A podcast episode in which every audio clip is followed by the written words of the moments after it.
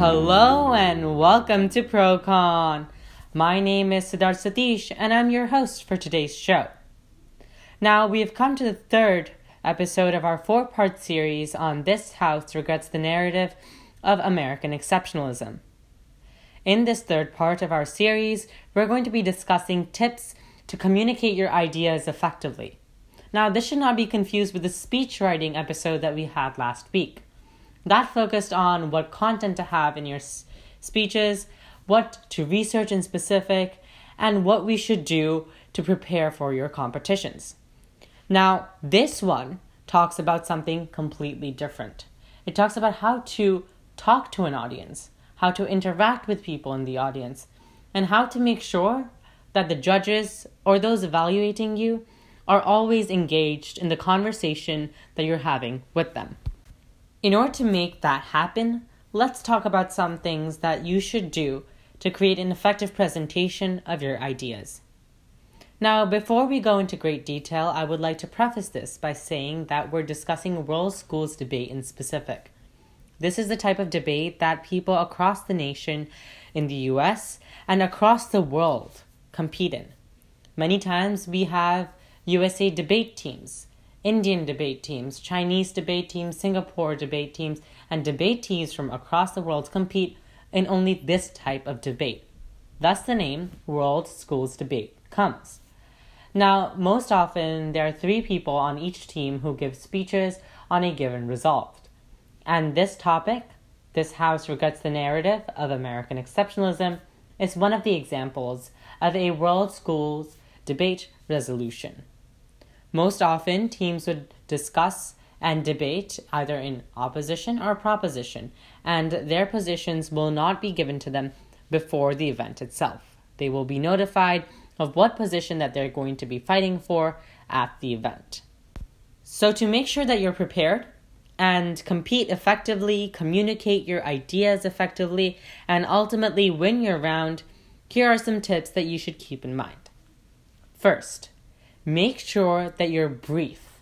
Now, this sounds counterintuitive when you're talking about debate. Most times, teens regurgitate information and have a vomit of words that they present in front of the judges. And many times, they may win as a result because judges are often confused and one side presents a very poor argument, whereas another side seems to have a lot of knowledge on the topic. However, let's understand that we all like brevity.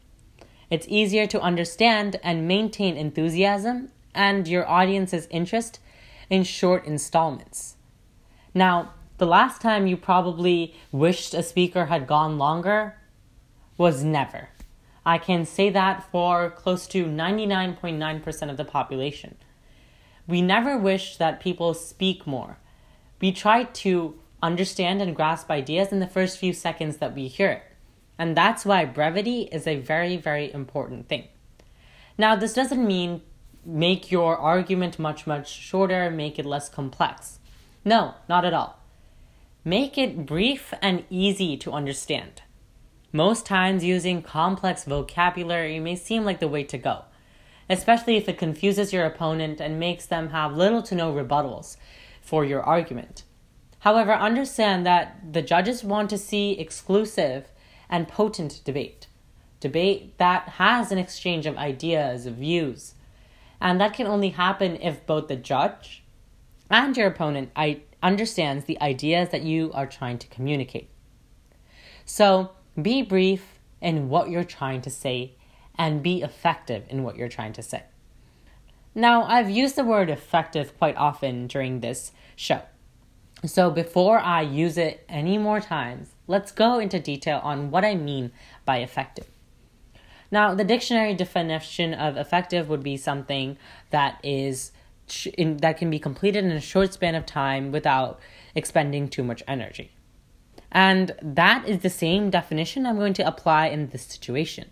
You want to communicate your idea clearly, briefly, and in a short span of time to make sure that you not only are able to give the judges what they're looking for, but you're not wasting time saying complex words, confusing them even more. Because if the judge doesn't understand the first few seconds of your speech, it's highly likely that they're going to tune out for the last few minutes of it. So be brief. And an example of this would be when you're debating a topic that is very, very dense. For example, if you're debating the topic of decriminalization of prostitution that has multiple, multiple layers to it, you can go up and talk about human rights, trafficking issues, and you can talk about multiple laws that are passed by the United Nations, by the United States, and by other countries that try to limit this.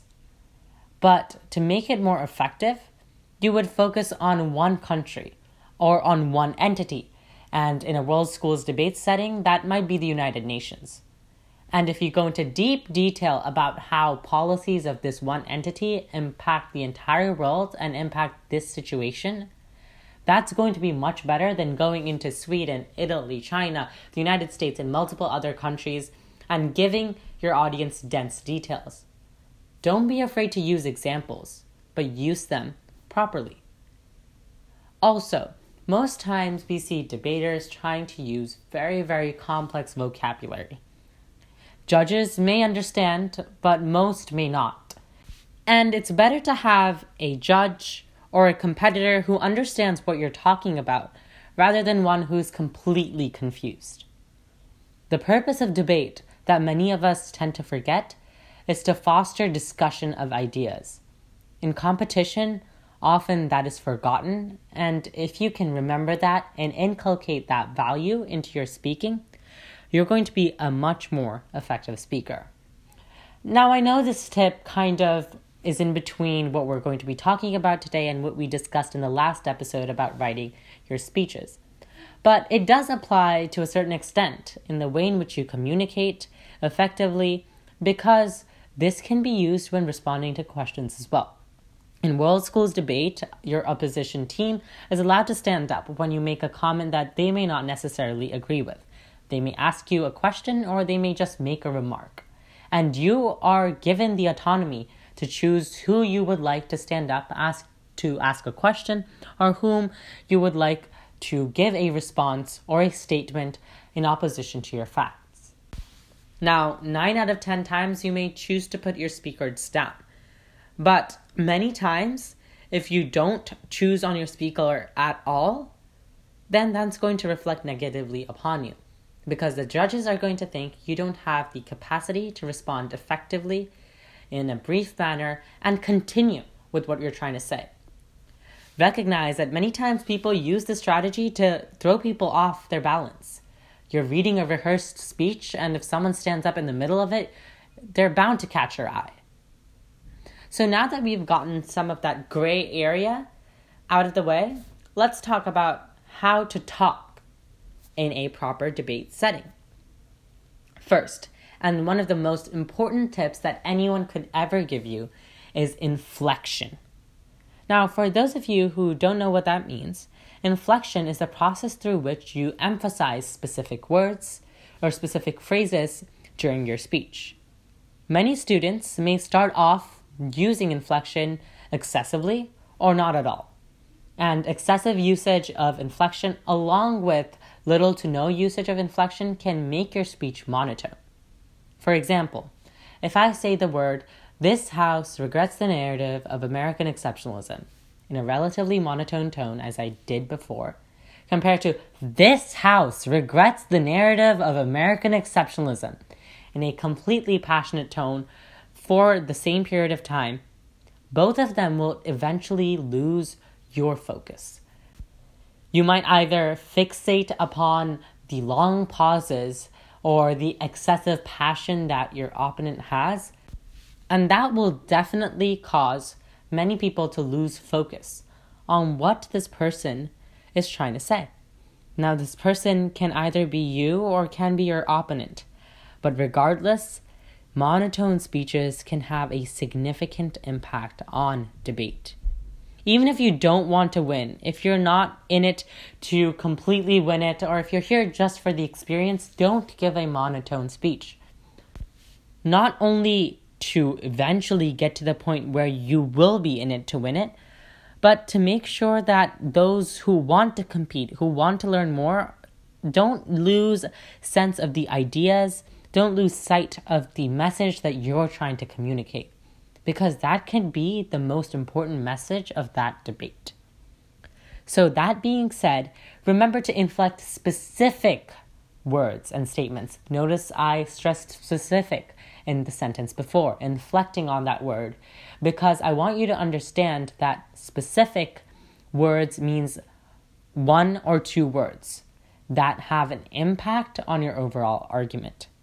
If you're making the argument that this House should regret the narrative of American exceptionalism because America, in and of itself, doesn't have a unique government, which you could either argue for or against. You could say, America itself does not have a unique government. Now, notice how I stressed the word unique. This is because the word American exceptionalism has a definition that fosters the idea the, that America is accept the norm. It's uh, fighting against what is normally perceived as okay. And by stressing that and providing the contrast with that definition, I provide the specific word that needs to be emphasized without making my speech or my sentence in that instance sound monotonous. And that's a skill you develop over time, you develop by practicing. You can do this by putting a small underline over words that you would like to emphasize. Or you could actually write that out in your speech. Anything that works for you can help you become better at communicating your ideas. Now, the second thing is the importance of being someone who is able to be friendly with your opponents, friendly with your judges. It doesn't mean going to them every two seconds and asking them what their college major is, what country they're from, what they like to do after school. It just means not making facial expressions when something is being said. It's something that many debaters struggle with and and it is something hard to maintain. Many times you've done extensive research on certain things, and when you're asked to defend something that you're really passionate about and you see opposition bringing up arguments that you don't necessarily agree with, that you have many, many pieces of evidence to overturn, you may make faces. It might be the excitement inside of you, it might be the disbelief in their argument, but you do make faces. And as a speaker, it's highly saddening and unmotivating to see someone make faces when you speak. Now, you can use it as a strategy and say you're going to make faces to throw them off, but realize that debate is a collaborative environment. It is not something that you go into just because you want to win. Winning should be a goal that you achieve by being a collaborative team member, by allowing for the exchange of ideas. So be friendly in that sense. Don't make faces, don't make immediate judgments. And that will take you a long way, not only in debate, but also in life. Now, next, let's look at the importance of pausing every so often. Many times in competitions like Lincoln Douglas and Public Forum, we see teams spill information from the get go. They're talking extremely fast so their opposition doesn't have time to write down their points some judges like that. But in a world schools debate setting, and in most debate settings, what are you going to get out of it if people don't know what you're trying to communicate? If the judge doesn't realize that the arguments that you're making are actually strong, they're going to assume that you're talking so fast because you're not confident in yourself. Albeit, there are some judges who encourage something like that. But recognize that the mass majority of them really want to absorb what you're trying to say. They want to take that in. So, pausing every so often, giving time for judges to understand what you're trying to think, putting in some ums and uhs every so often. I know we say don't have ums and uhs, but every so often, by putting that word in, it can make you a bit more relatable. You don't want to sound like a robot up there, which many debaters seldom do, because Many times they are memorizing a speech and going up and regurgitating it word for word. If this helps you, go for it, but don't regurgitate it because you want to maintain the focus and you want to maintain the communicative tone that debate needs. So, by putting a pause, you help create that environment, that ambiance, and make yourself more relatable and make your ideas easier for people to understand. Now, this brings us to our last tip of the day. Many debaters, when they're talking, project loudly, like I just did, or they might be too shy to speak out because they haven't rehearsed that much. But recognize that whenever you ask a question, whenever you're responding, if you're on both ends of the spectrum, you need to match the tone of the person who's asking you the question, who's making a statement. Or else you're going to look like someone who's too meek, timid, and scared, or someone who's too aggressive, overpowering, and overconfident. So, matching the tone of your questioner is something very, very important. And matching the tone of the first speaker who goes up is also important in fostering a place where people are able to grasp what we are trying to say, but still don't think of you as someone who's overpowering, domineering, and too scary to approach. Now, what you can do to make sure that people don't think of you in such a way is that if the first speaker comes and speaks in a very shy and timid manner, doesn't mean you have to go up and be shy and timid. It means that if you're naturally loud and if you communicate in a very broad and aggressive manner, well, tone that aggressiveness down. Make sure that you communicate regularly, like you're talking to someone. Of course, with the inflection, of course, with the pauses, of course, with proper structure and nuances, but make your tone much more pliable. And that will take you a long way in debate. Many times people are afraid of coming up and speaking. They have rehearsed this, but they're talking in front of people who they barely know.